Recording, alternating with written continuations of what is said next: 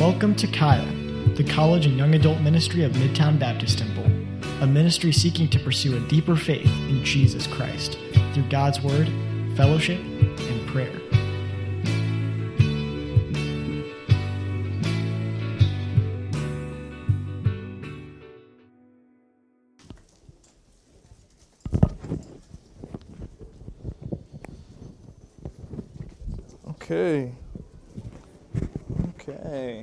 Morning. I feel really close. I'm going to pull back a little bit. I'll pull this too. Sorry, Carlos. You don't stink or nothing. You stink, John. That's why I'm getting back. Anyway, um, morning. I'm glad uh, to be here with you guys. I'm, I'm honored to, to be able to, to share what the Lord's been showing me these last couple weeks. And um, yeah, I don't know uh, how many people are new ish, but uh, when I preach, I have a tradition that some people are not fond of. But what I do is I sleep in the clothes that I'm going to preach in the next day. Especially my wife is not fond of it. She's like, get your shoes out of the bed. I'm like, no. um, no, I don't put my shoes on in the bed. but all my clothes, yeah, I do wear them. So it just it makes it you know there's less things to think about in the morning. You can just get up spend time with the lord just kind of move up. You don't have to worry about what i'm going to wear you know? So it just works out better that way. You should try it. If you ever if you ever need to do something like that just try it. Um, all right so today we are actually we're going to be in uh, deuteronomy 8 um, you know uh, the way that we that we structure our bible studies is kind of how i've structured my, my quiet time with the Lord and, and how I've been able to really dive deep into um, just what He has for me in it. And so that's kind of what I did here in Deuteronomy 8 is I broke it down as if I was kind of leading a Bible study uh, into sections and, and I chunked it out. You know, you hear that word all the time, you know, like chunk out those the sections of the, the chapter and and uh, then work from that. And so that's kind of what I've done here. And uh, so but today, what we're going to really be looking at is uh, the concept of remembering and, and, and going back to a place uh, where you can remember the joy of your salvation, right? Um, it seems like something that, that shouldn't, it seems like uh, common sense almost, but uh, it's something that I think you'll see a lot of times we forget. Like, and it's easy, especially when we're looking at passages in the Old Testament where we see um, the Israelites are walking through the wilderness and they, they start to, to do things where you're just like, are you kidding me? Like, you don't trust God in that situation when He did that thing for you? And like, now you're going to question what His motives are, like how He's going to move in your life. And it's so easy to point the finger until you realize, like, oh, wait, I do the same thing. Like, you know, okay, so that's going to be basically what we're looking at. Before I go any further, I'm going to get my water. I have this big mug over here. Big old working man mug. Lee's Summit Subaru. Barely fits under this thing, you know what I'm saying? Sorry, guys.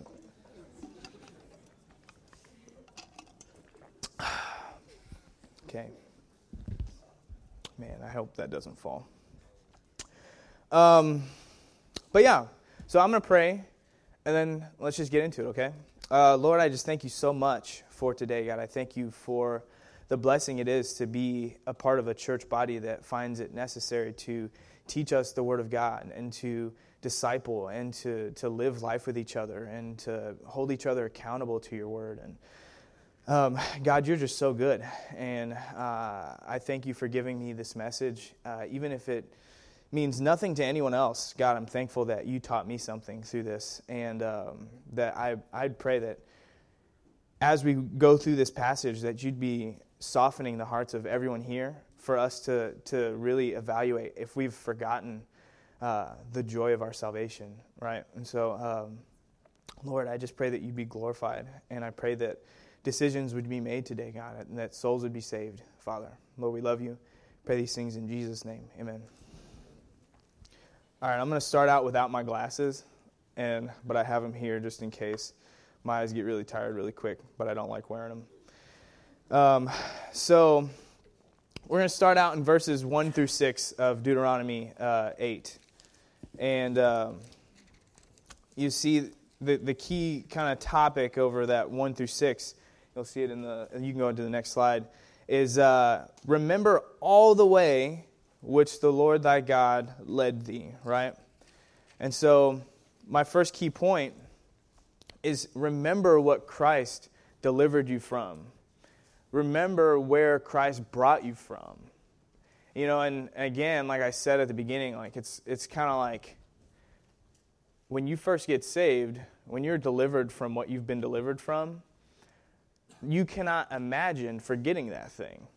You can't. Like, you're just like, oh my gosh, I'm never going to forget what happened here. And then give it a little bit of time and distance from that, that situation or that thing that God delivered you from, and you'll find yourself back in it. You can find yourself back in a, a situation where you're, you're forgetting what God delivered you from in the first place because you're doubting Him and, and whatnot. And so, um, this is just an example of what God delivered Israel from. And this is the situation they were in, right? They were, they were captive in Egypt. Their, their relationship with Egypt uh, from Joseph's time had gone sour.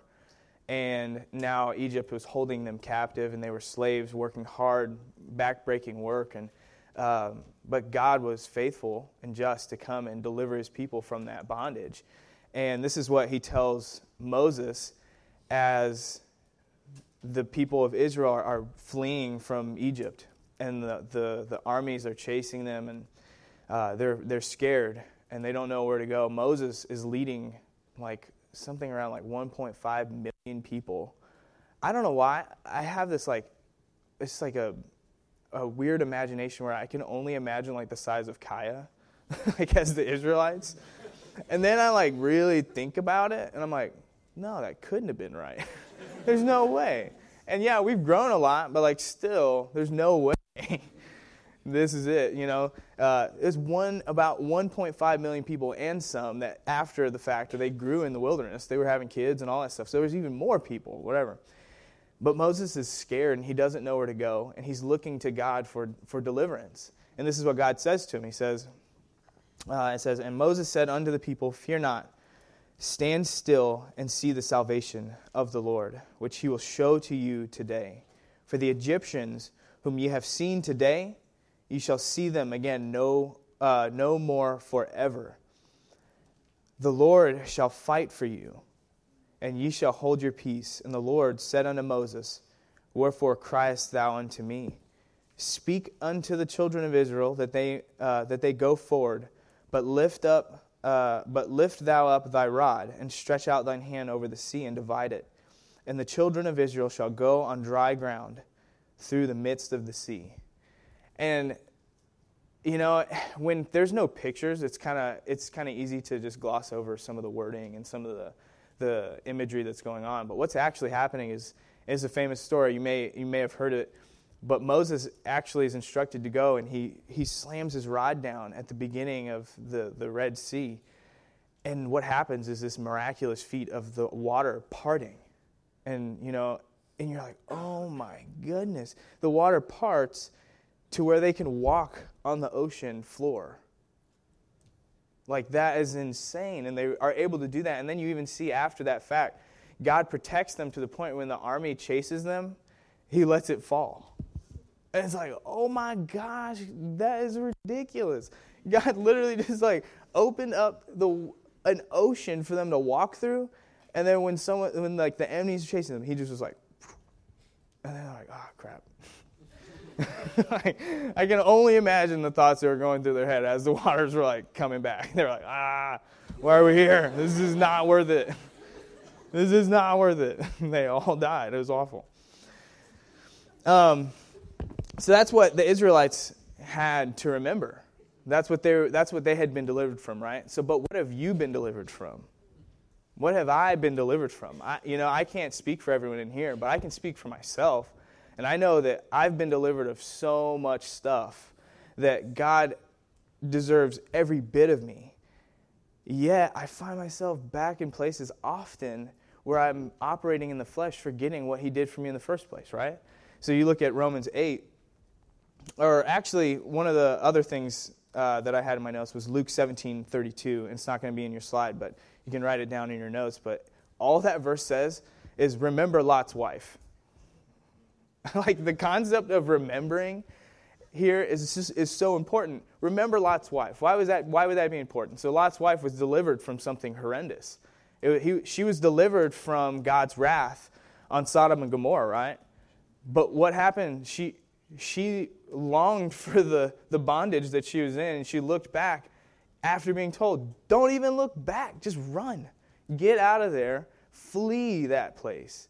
And she stopped, turned around, and what happened is she was turned into a pillar of salt.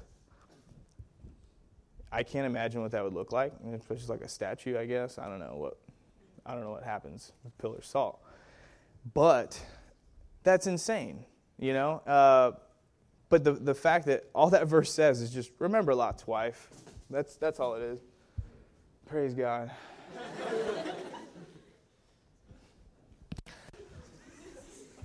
Thought someone was like coming at me.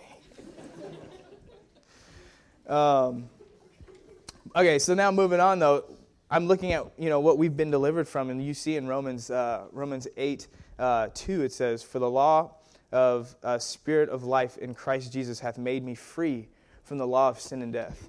Praise God. Man, before Jesus Christ did what he did, I was in bondage to sin, to any I mean to, to drugs, to to whatever came into my my realm of life, like whatever came into my my life, I was like, yeah, I'll worship you. I'll worship that. Uh, and then when it came down to like trying to be right with God, it was like, all right, well, like every few months, I'd be like, God, I don't want to go to hell. Sorry for cussing. Like, sorry for doing that thing. Sorry for, you know, whatever. And I never actually had any intention of repenting uh, of, of, what I was doing. But, you know, God, that didn't stop God. You know, Romans 5 8 says that while we were yet sinners, He still died for us. And He still offered that, that, that branch of salvation to us. And so that's what I can look back and I can say, man, I have been delivered from sin and death. I am no longer, just like the, the Israelites were no longer in the bondage of their captives, or, uh, their captures. Uh, they were, they were free from their bondage, just like we are free. If you have decided to put your trust in Jesus Christ and believe on the finished work on the cross, that He died, rose again in His own power, defeating death. And if you believe that, and confess with your mouth and truly repent of your sin, man, you can always look back to that moment of, of deliverance in those times where things get hard, whatever. You know, the wilderness was a hard place for them. It wasn't like a cakewalk. It could have, honestly, and this is funny. Um, Mark Trotter talked about this, I don't know how many years ago now, at one of the family camps. Um, he, he talked about how long the journey actually should have took, and it was actually something like 13 days or something like that. They were in the wilderness for 40 years. But even if it would have been 13 days or if it would have been if it was 40 years, it was still hard. It was not a fun time. Um, but it was very necessary. And so it was after this deliverance that they're in this place of being tested and proved in the wilderness, right? And so, man, oftentimes we try and, of course, you, you don't want to be you don't want, and, and James 5 actually taught on this that there's seasons and, and times that God will put you through trials, and it's not necessarily a bad thing. God wants you to be in those situations to prove you and to, to know what's in your heart, right? So let's look at that. Um, hold on, I got to take another sip. Thanks, Sam. This cup is very obnoxious. I, I don't think I can keep doing it. I'll get one of these things. Keep it up here. This isn't as cold though. Um, okay, um, but yeah, so that was that was one of the things that God showed me too. Is that look, He uses these times of of wilderness uh, and trial for two reasons, and He makes it really clear. Um, he says. Um, And thou shalt remember all the way which the Lord thy God led thee these forty years in the wilderness to humble thee and to prove thee and to know what was in thine heart, whether thou wouldest keep his commandments or no. That's verse 2. Right off the bat, verse 2 is he's already talking about why. Why are you in this situation? Well, it's to prove you, to humble you, and whatnot. And uh, so uh, James 4, so first is to humble thee. So James 4.10 says, Humble yourselves in the sight of the Lord, and he shall lift you up. Uh, 1 Peter 5, 5 says, Likewise, ye younger, submit yourselves unto the elder.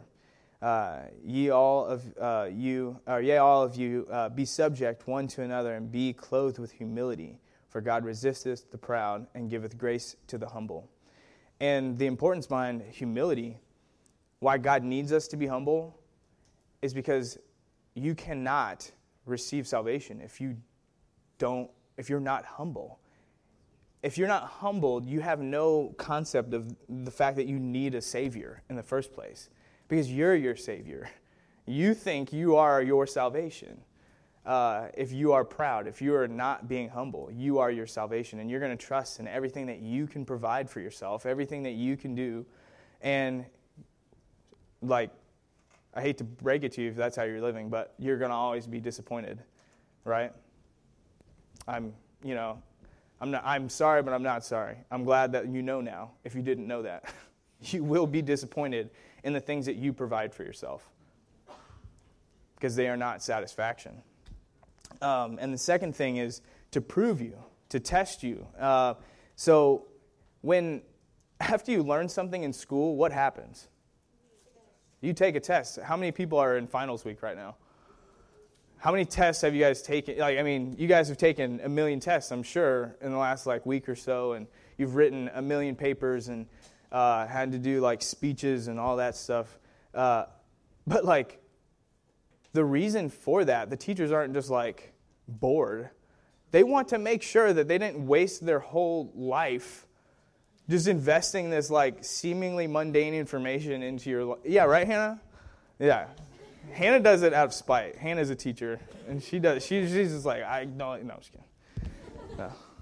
no, but teachers want to make sure that the, the investment that they're making in these kids is actually sticking, and that the that they're not just like speaking to empty chairs. They're not just like, you know. So that's the point of being proven. And so the Israelites had all this awesome teaching, had all these these incredible stories of how God delivered them from horrible situations that didn't make any sense of how they were going to get out of it.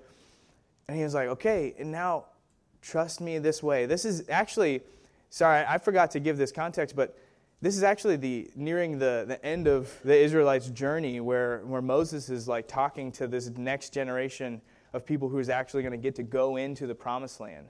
Now, the people that had originally gone, gone into the wilderness were so disobedient, including Moses.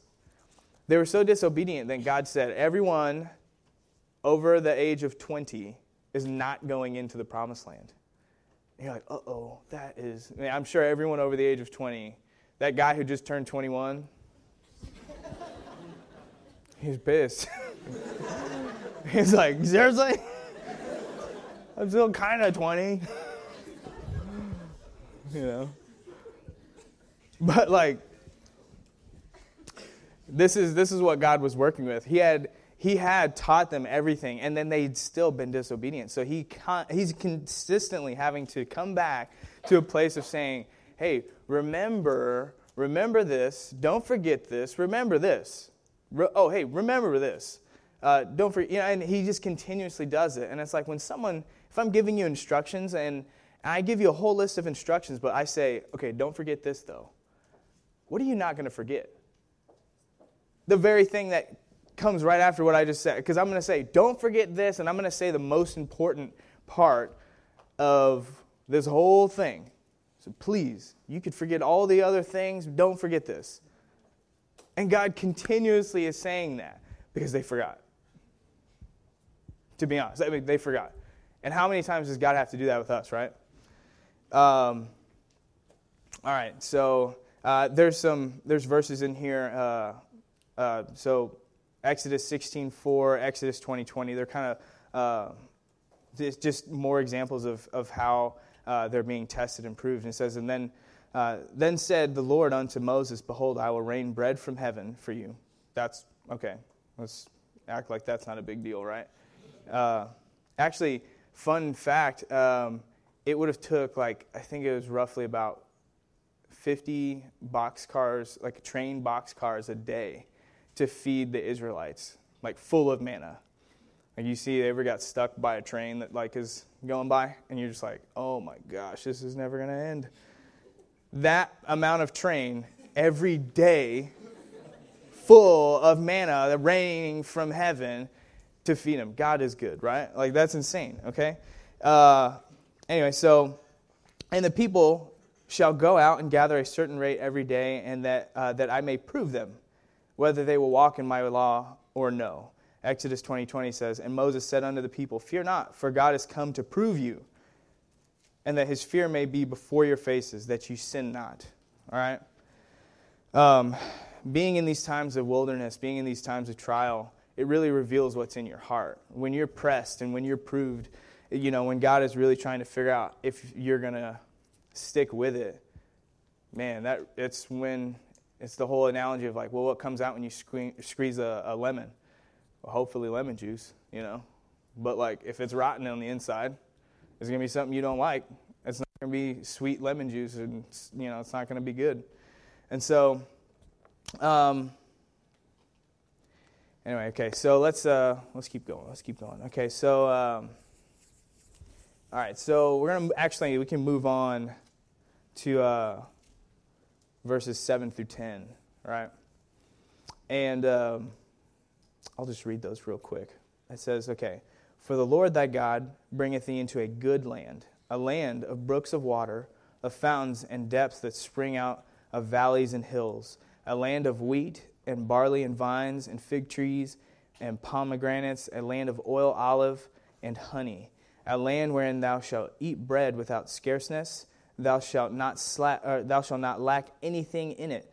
A land whose stones are iron, and out of whose hills thou mayest dig brass. Uh, when thou hast eaten and art full, then thou shalt bless the Lord thy God for the good land which he hath given thee. So, um, to title this second section, uh, For the Lord thy God bringeth thee into a good land a good land. And my, my second key point with that is remember that Christ is leading the way, right? Remember that Christ is leading the way. And when Christ is leading the way, there's always something to look forward to. Always. Going back to even like what I said earlier, when you are leading the way, when, when you're trusting in what you can provide and what like the, the goodness that you have, whatever, I can only speak for myself. Again, when I'm doing that, I usually hit like a wall, and it's not fun. And whatever I've provided for myself sucks. And I'm just like, ah, I'm just still mad. I'm still like upset with myself, and I'm not in like a, I'm not experiencing this joy that I feel like I should have. Even if it's like I successfully did what I wanted to do. Then you get to the end of that, and it's like, oh man. But with God, He's leading the way, and when He's leading the way, there's always something to look forward to, right? Man, it's so simple, but it's so it's so easily it, it escapes our mind that like you know. And I was gonna do an, uh, a little like interactive thing, but I didn't know how long it would take. Where I was gonna have someone hide something, and I would blindfold myself, and then have someone whoever hit it, I was gonna have them like direct me to that, but spoiled it. Can't do it now, and. Uh, yeah, maybe yeah, maybe next time I'll have Sam hide something and next time, okay. But um even if it doesn't match with like my sermon next time, I'll just like do it. Just like just like remember I said I was gonna do it, remember? um but yeah, uh, uh, so the goodness that was being provided for them in this land was something that they, again, were not supposed to forget the Lord in. They were going to experience all this awesomeness and all this, this blessing of not running out of food, never wanting for anything. Uh, and still, they're having to be reminded. Okay, but also don't forget. Um, And so it just brings to my, my remembrance that I need to allow God to be the one leading my way. And you see in Psalm uh, 119, 105, it says, Thy word is a lamp unto my feet and a light unto my path. It's something we all hear. It's a, it's a you know, passage that everyone, for the most part, a lot of people in here are familiar with. Uh, but is it reality in your life? Is it just theory? You know, things are cool when they're. If it's just if it just stays theory though, it has no impact on your life for real. It has to actually come into play.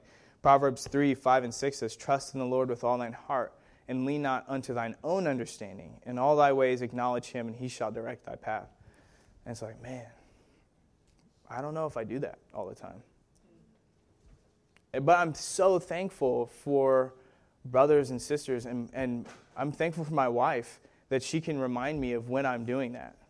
There's probably no one else in this room that calls me out as quickly as my wife does when I'm walking in the flesh. And it's awesome, and I'm very thankful for it because I can uh, be blinded by thinking I'm like something, you know? And we all, I think at some level, people can start to think, like, I'm doing pretty good. I'm, you know, like, I think I've got this a little bit figured out. And then you realize, like, actually, I'm just like, I'm trying to be, it's like, I don't know, like, you, you can't be your own lamp. You can't be your own, like, Christ has to be that thing that's in front of you. You know, if you're trying to be your own lamp, sometimes at work, we do this, I'll do this funny thing where, like, my coworker will be like, hey, I can't really see you, like, what these brakes look like. Can you see if these are good? And I'll, like, come up with my flashlight and I'll turn it around where the light's in my eyes, and I'll like look in there, like that looks good. they love that one. they love it. But that's super like foolish and silly, obviously. But it's like that's what we look like when we try to be our own light. We try and like lead our own way. We're like, this is awesome. Like with a, this is a flashlight, we're like, yeah, I know exactly where I am. Um, anyway, God's plan is perfect, right? Um, Romans 8:28 says, and we know all, uh, that all things work together for, uh, for good to them that love God, to them who are called according to his purpose. Who's called? Everyone is called. Everyone's called to salvation, right? So that's you, that's you, that's you, that's you, that's you. It's everyone. Everyone in this room has been called, whether you've accepted that free gift of salvation or not. I'm here to let you know that you have been called by God, the creator of the universe, to follow him and to allow him to lead your way, right? And uh, John 14, 2 says, In my Father's house are many mansions. If it were not so, I would have told you. I go to prepare a place for you. He has something so much better for us. Nothing in this world, good or bad, is worthy to even compare to what God has for us. Like all the, the vain imaginations you have of the perfect house and whatever, it's not even worthy to be compared. And people can get lulled to sleep thinking, like, oh, this is awesome. I'm doing pretty good, uh, whatever. Actually, the other day I found, a, I just happened to stumble upon a video that was, uh, someone made a video of Lazarus and the rich man. And it was really cool. And uh, it shows the, the rich man, um, you know, enjoying all the things he has and, and whatever. And it's his, he's in this huge house, this big mansion and whatever and uh, he thinks he's like on top of the world. And obviously, what happens is he's he's thanking God that he's not like this this poor leprous uh, man where he's like this guy's got to be far from God. I'm thankful that I'm rich. I'm thankful that I have all the things. But really, he's just thankful that he's rich. So he's you know whatever. And then they die. Both of them die, and Lazarus is welcomed into Abraham's bosom, uh, which is you know the paradise before Jesus Christ is bringing everyone to heaven, right? And so, but it's really cool to see. I'm a visual learner, and so to see it like depicted in that way was really, really interesting. Where Lazarus is welcomed into paradise, and the rich man is just like burning in hell, and it's like, man, even like he thought like he reached the pinnacle, but God is preparing a place for us, right? And the place is so much better than what, we, what we've prepared. It's so much better, not even worthy to be compared. Uh, uh, when we forget those things, also, when we forget that He's preparing it, man, we fall right into the trap of Satan, right? Uh, 1 Peter 5 8 says, Be sober, be vigilant, because our adversary, the devil, as a roaring lion, walketh about, seeking whom he may devour. And it's like, man, there's so many reasons to stay in remembrance. You know, and it's one thing to say it, another thing to actually do it. And it's going to take, it takes a village. you know, it takes all of us working together and glorifying Christ in, in, in all of our lives and holding each other accountable, loving each other the right way uh, to keep us in remembrance, right? Um, man, I can't, I can't express how, how bad that, that hit me. I was just like, man, I forget so quickly. Um, but, um, all right, so let's move on. We can move on to 11 through 20. Uh, this is, this is uh, an awesome, awesome part. You know, one thing that happened this, this like over the preparing for this, is I actually like thought that the Lord might have changed my sermon after I'd been working on it for like two weeks. And I was like, oh man, maybe I'm supposed to preach on Psalm 51. And I was actually talking, Tori, where are you at? Tori, I was, me and Victoria were talking, and she was like, well, maybe you don't have to switch it. Maybe just like use it in there. I was like, yeah, that's really good. But one of, thankful for my sister. Um, but one of the things that happened was like in that time where I was thinking that the Lord was going to change it, I started to study out Psalm 51 and trying to like see what the Lord would have from that. And it ended up, I just ended up writing an essay, which, if you know me, I'm not an academic. I'm not, I don't usually spend my free time writing essays. usually, not, not doing that. You say usually because I just did that. Um, but I did. And um, actually, I gave it to Hannah, and so maybe we'll have it in a place where it's um, accessible, maybe on the blog or something for you guys to read. But um, it's just interesting to see how uh, David forgot, you know, and I'll get more into it in a little bit, but it just gets me excited. And uh, to see um, how quickly I can get to that place of forgetting, but then also the joy of remembering. Like, man, the joy of remembering, even just like good times. like the times that I, me and John have got to just like hang out and like kick it and like go to concerts and like just have a fun time. When I think back on that stuff, like I'm having a good time. You know, it's just a joyful thing to think of, getting to spend time with good friends. You know, and uh, how much more joyful is it to think back on just getting to like spend time with God or like Him saving you from. I'm sure I've, it's never happened, but if, uh, well, no, actually, you know, I have a, I've had a friend save my life before, where one time, being dumb, we walked out on the ice uh, at three in the morning. We had snuck out of my friend's house, and we were like 13, and uh, walked on the ice. And uh, my friend Barrett had walked out in front of me. He was fine. So I was like, cool. He had like jumped on the ice. I was like, cool. And so I was like, okay. You know, I step and I take like three steps and I'm like, and I just like fall straight through the ice. And it's like you hear about people dying that way all the time. Like people do die that way. And I was so scared because I like went all the way under the ice. I was in a suede P. Miller jumpsuit. So it was like heavy. It was like Man, I love that thing. Had my FUBU shoes on for us, by us, you know what I'm saying? And uh, and uh, I was like trying to get back on the ice and whatever, and uh, it was like all of it was like breaking around me. I was like, I'm gonna die. I'm gonna die right here, right now. And luckily, I like was able to get close enough that my friend Derek like pulled me back up onto the dock, and then I had to walk back. We couldn't call our, our parents. We snuck out to walk back. So I was like, ugh, that's that suede jumpsuit. that was heavy and cold. It got it was stiff within like 30 seconds. But thinking back on that moment where my friend Derek saved my life, maybe. I don't know if I would have died. I don't know. I guess you technically could have died. But thinking back on that is a joyful moment. One, because it's just funny to think of now. But two, because my friend had my back and he saved me from dying. And that's like God saved my life. I was destined to hell and he saved me. So to think back on that, whoa, what is more joyful than to think of someone saving your life? it may be scary to think of like how close you were to death, but man, I'm out. I made it. Praise God, I, am out. I, I got. I'm safe. I am saved.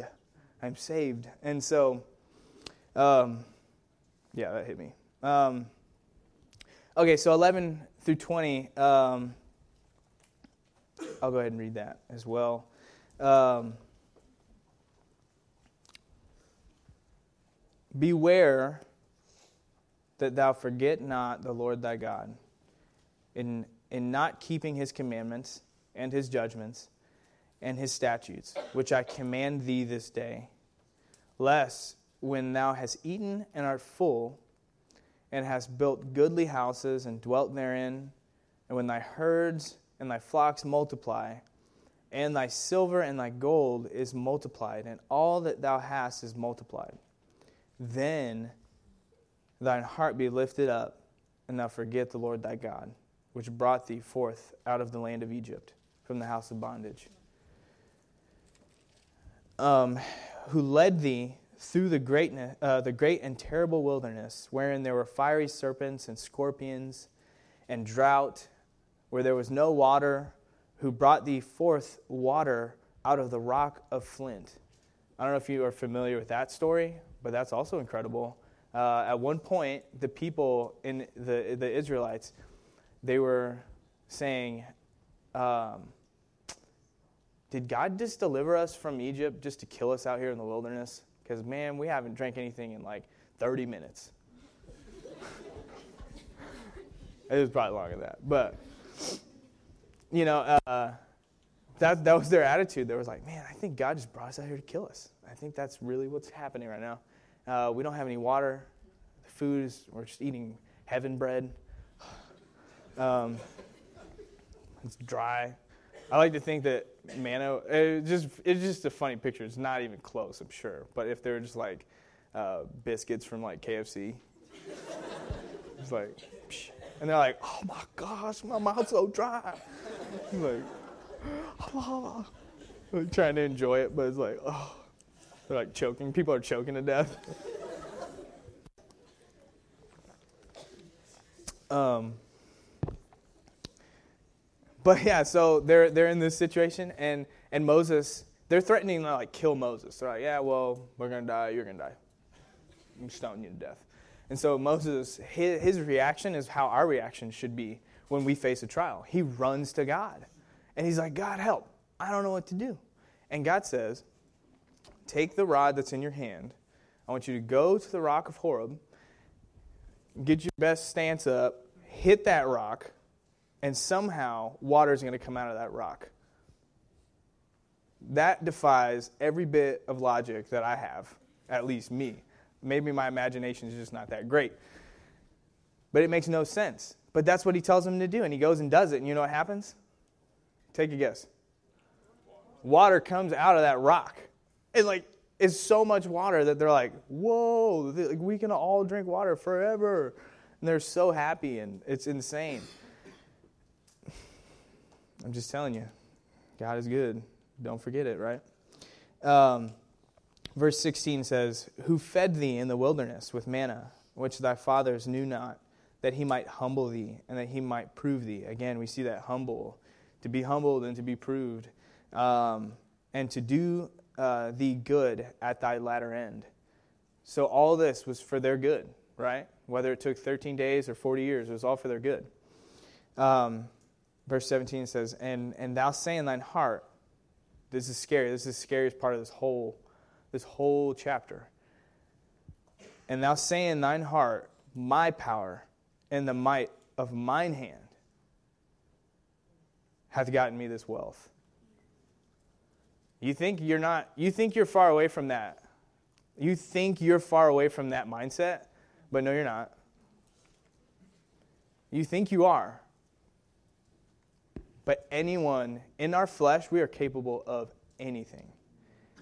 You are capable of accusing God for trying to kill you. You are capable of anything. Man, these, th- this picture right here is, is meant for us to see and to learn from, and not to just point the finger at them, but it's like, I mean, we're pointing at a mirror. It's like if you're pointing at a mirror, where are you pointing? Pointing right back at yourself. There's no way around it. You can't. You ever tried to like look around yourself?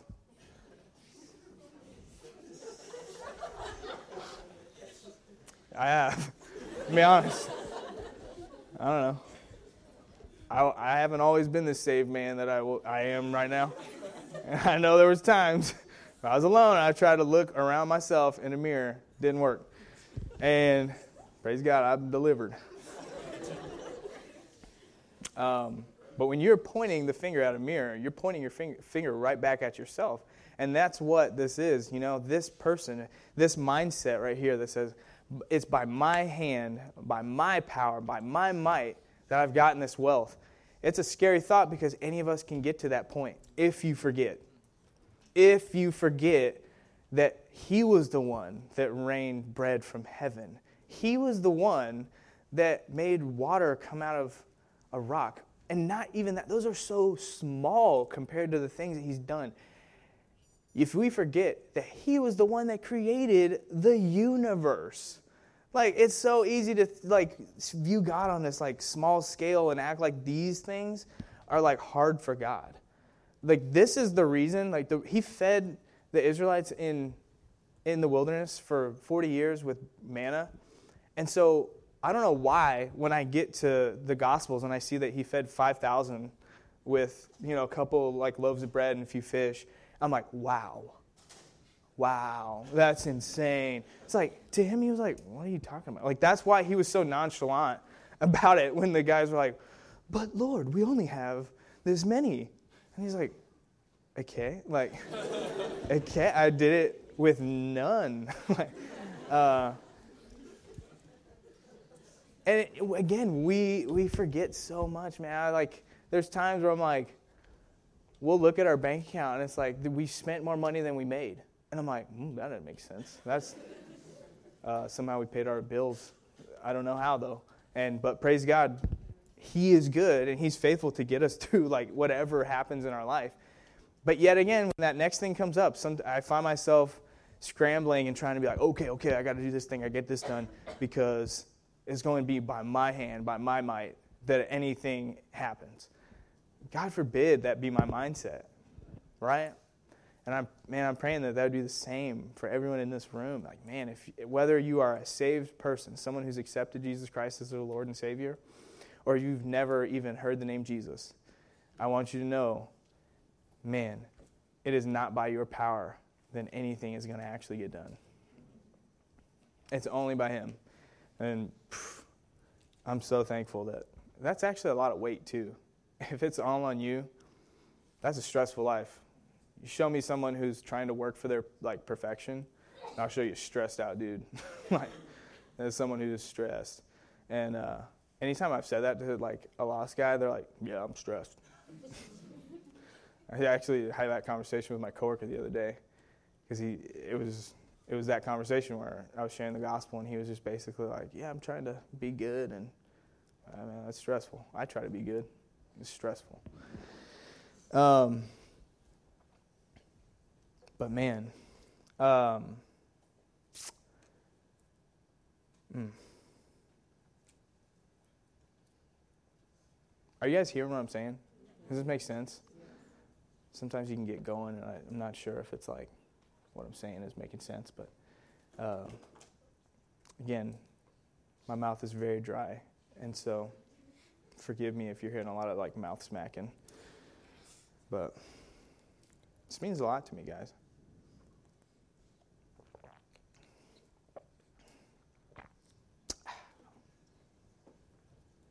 Um, okay, so Deuteronomy 8 12 through 14 shows me that we can be in a place of mouth service to God, while at the same time, and you get to verse 17, it can show and prove that, like, okay, I can be living the life, I can be living a Christian life, and still actually be trusting in myself, right? So let's, I don't want to forget that. And, um, but man, um, on, I lost myself. So I'm going to start wrapping up. I, want to start talking about Psalm 51, actually.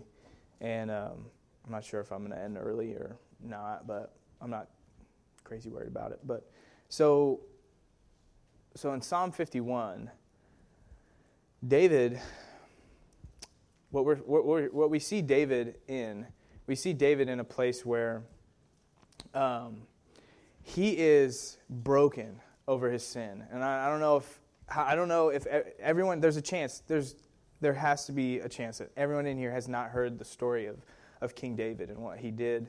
Uh, and so this psalm is his repentance of this sin, and I'm going to explain it. So what he did was he was the king at this time, and while his army was out at war, they were at battle where he was supposed to be, right?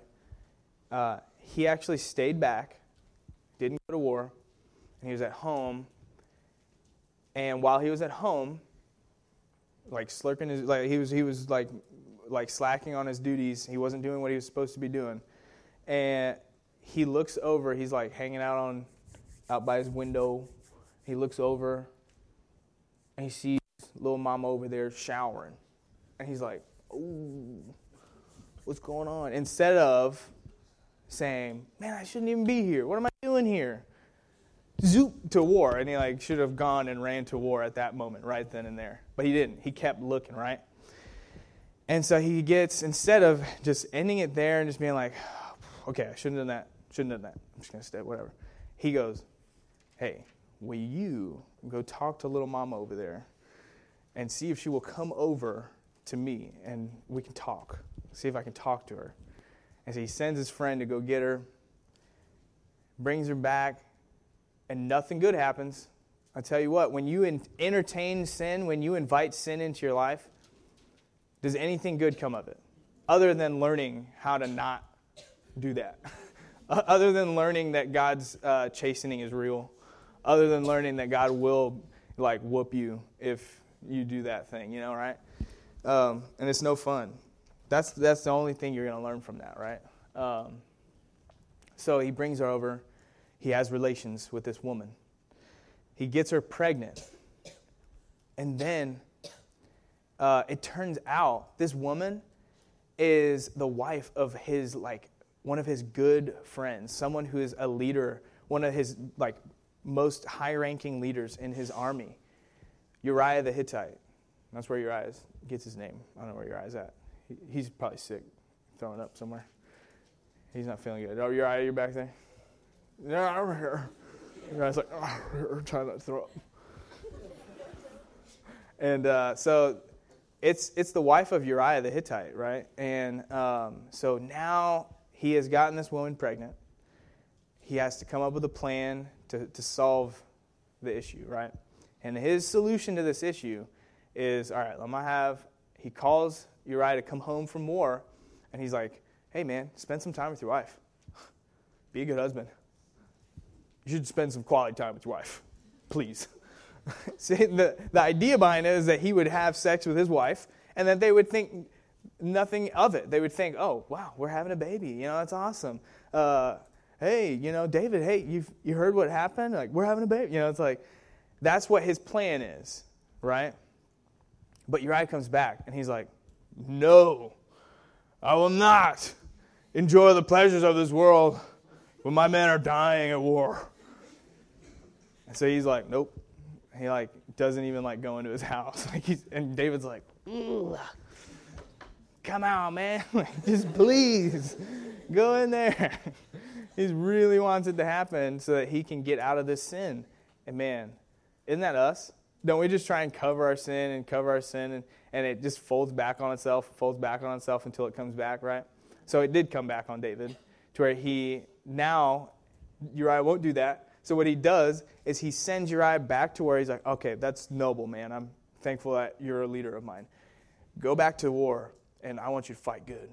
And he sends him back, but at the same time, he pulls the rest of the army back and sending Uriah into his death, knowing that Uriah was going to face an entire army by himself. Uh, also, Uriah is counted as a mighty man. And so uh, he probably didn't go down without a fight. Like, I like to imagine in my head that, like, he probably took down at least 100 dudes. And he was like, wah, wah, like, before he died, like King Leonidas, you know, 300. And, uh, but anyway, either way, he goes and he dies. And he's murdered this man now, knowingly sending him into his death. And so now David's like, cool. I can even like be open about our relationship with Be- my relationship with Bathsheba now. Like I can be like, cool. Like no one even has to think this is weird now. And uh, he has done the deed. He has killed Uriah. He has taken his wife. He is having a child with his wife, and um, he's living the life. He, he thinks he's clean. He thinks he's like got away with it. And Nathaniel the prophet at one point comes and Romeo actually explained this at the uh, the poetry slam the other day or whatever that was. What is the slam? Would you call that as poetry slam? Showcase. That's what it was. I was like, what is the word? Um, I like slam better. Poetry slam. Uh, but Nathaniel the prophet comes and says, uh, "All right, so there's this poor man. He has one sheep, and man, this rich dude came. He had a he had a guest over. He came and took this poor man's one sheep." And slaughtered it, gave it to his guest. Isn't that awful? And David's like, Who is he? I'll kill him right now. He's going to die. And Nathaniel the prophet says, It's you. And you know how sober King David had to have gotten at that moment? When he realized he didn't get away with his sin. And, brother, sister, I'm letting you know, you don't get away with your sin. Whether you are found out in this life or the next life, you don't get away with it. So stop trying to hide it. Stop trying to like act like everything's perfect. Repent of your sin because you will be found out. It's promised you will be found out. Man, you will be. And so so King David is in this position where he's now like, "Oh my gosh, like everyone knows. God knows. I'm ruined." And that's where we see David in Psalm 51, right? What he says, he starts out uh, repenting. He says, uh, Have mercy upon me, O God, according to thy loving kindness, according, un, uh, according unto the multitude of thy tender mercies, blot out my transgressions. so this, this whole psalm is just right after Nathaniel tells him this. And he goes and he just pours his heart out to God. And he's like, just, oh my goodness. Um, and you know, one of the things that he says, you get near to the end of the, the chapter, and whereas David's solution before for sin was trying to cover it up, all this stuff, now you see what his solution is here in verse 12, and I'm starting uh, verses uh, 10. Uh, verse 10 it says, Create, well, I'll start in verse 9. It says, Hide thy face from my sins and blot out all of my uh, iniquities. Uh, create in me a clean heart, O God, and renew a right spirit within me. Cast me not away from thy presence, and take not thy Holy Spirit from me. And this is his solution right here. Restore unto me the joy of thy salvation, and uphold me with thy free spirit. His solution before was to cover it up. His solution now is to be restored to the joy that he had when he was delivered, when he was being led by God out of a place of being chased, but out of being, his life was in danger, and God had delivered him. And he's saying, Restore to me the joy that I had at the moment of my salvation. Ugh, that is what I need. All these things, all these like the sin issues in our life, the the the the hustle and bustle and the things that can just get us anxious and stressed out and fear and all those things. The answer isn't to just try harder. The answer isn't to, to do more stuff. The answer is to return to the joy of your salvation and remind yourself of why you're even doing this in the first place. Why, why are we Christians? Why, why am I doing anything that I'm doing? And man, I forget so quickly. And man, David forgot. And he knew as soon as Nathaniel said that, those words that came out of Nathaniel's mouth, David said in his heart, he went, I forgot. I forgot. I forgot what, did, what God did for me. Who am I to think I got away with one? Who, who am I to think I got one over on God? I forgot who He is, right? Boy. Um, I think I skipped that key point, number three. Sorry. If, if, if you saw it come up, let's remember who has the power. And I think we just kind of talked about all those things. If that, that it's God and His power that is delivering you. I'm sorry, but um, that's kind of where I'm I'm at. Uh, realizing. So the key question for us, I want to want us to leave with is, you know, have you forgotten the joy of your salvation? And like chew on it. I, I, I would say even ask yourself this question once a week, every day. I don't know. You know, ask yourself this question often. Um, and then, secondly, part B of that question, you know, key question, part B, is have you ever experienced the joy of salvation? Because I may be talking and you may just be like, man, I don't even know what you what you mean by the joy of salvation. I've never accepted Jesus Christ. And um, yeah, I'm going to wrap up. And Uriah, if you if you want to come up and lead us in, in a song, that's that's my invitation. Is if you've never if you know that you, you, you've never actually surrendered your life to Jesus Christ and you have questions and questions that have never been answered, you have doubts that have never been answered, you have uh, thoughts in your mind that's like, man, I can't, I am not what, hold it. And just, ex- just ask the question of, can I be saved? And the answer is yes. The answer is yes. You can, no one is too far for God to reach. So please, if, if you've never actually uh, put your trust in Jesus Christ, man, I would encourage you to please. We'll have counselors up here um, ready and willing to talk uh, through any, any circumstances that you're going through and, and to explain and to help guide you through how God is good and how He has continuously proved Himself to a people who don't deserve to be proved anything to. But He's still done it for you because He loves you. Just like you're always saying, He's a good Father. And he desires to spend all his time with us. Right? So um, that's, that's it. And uh, we're going to close in some worship. And I, if, if you're a counselor, please come up and um, be ready to receive people up at the front. Um, I love you guys. Thank you for allowing me to share with you what God gave me. Um, that's it.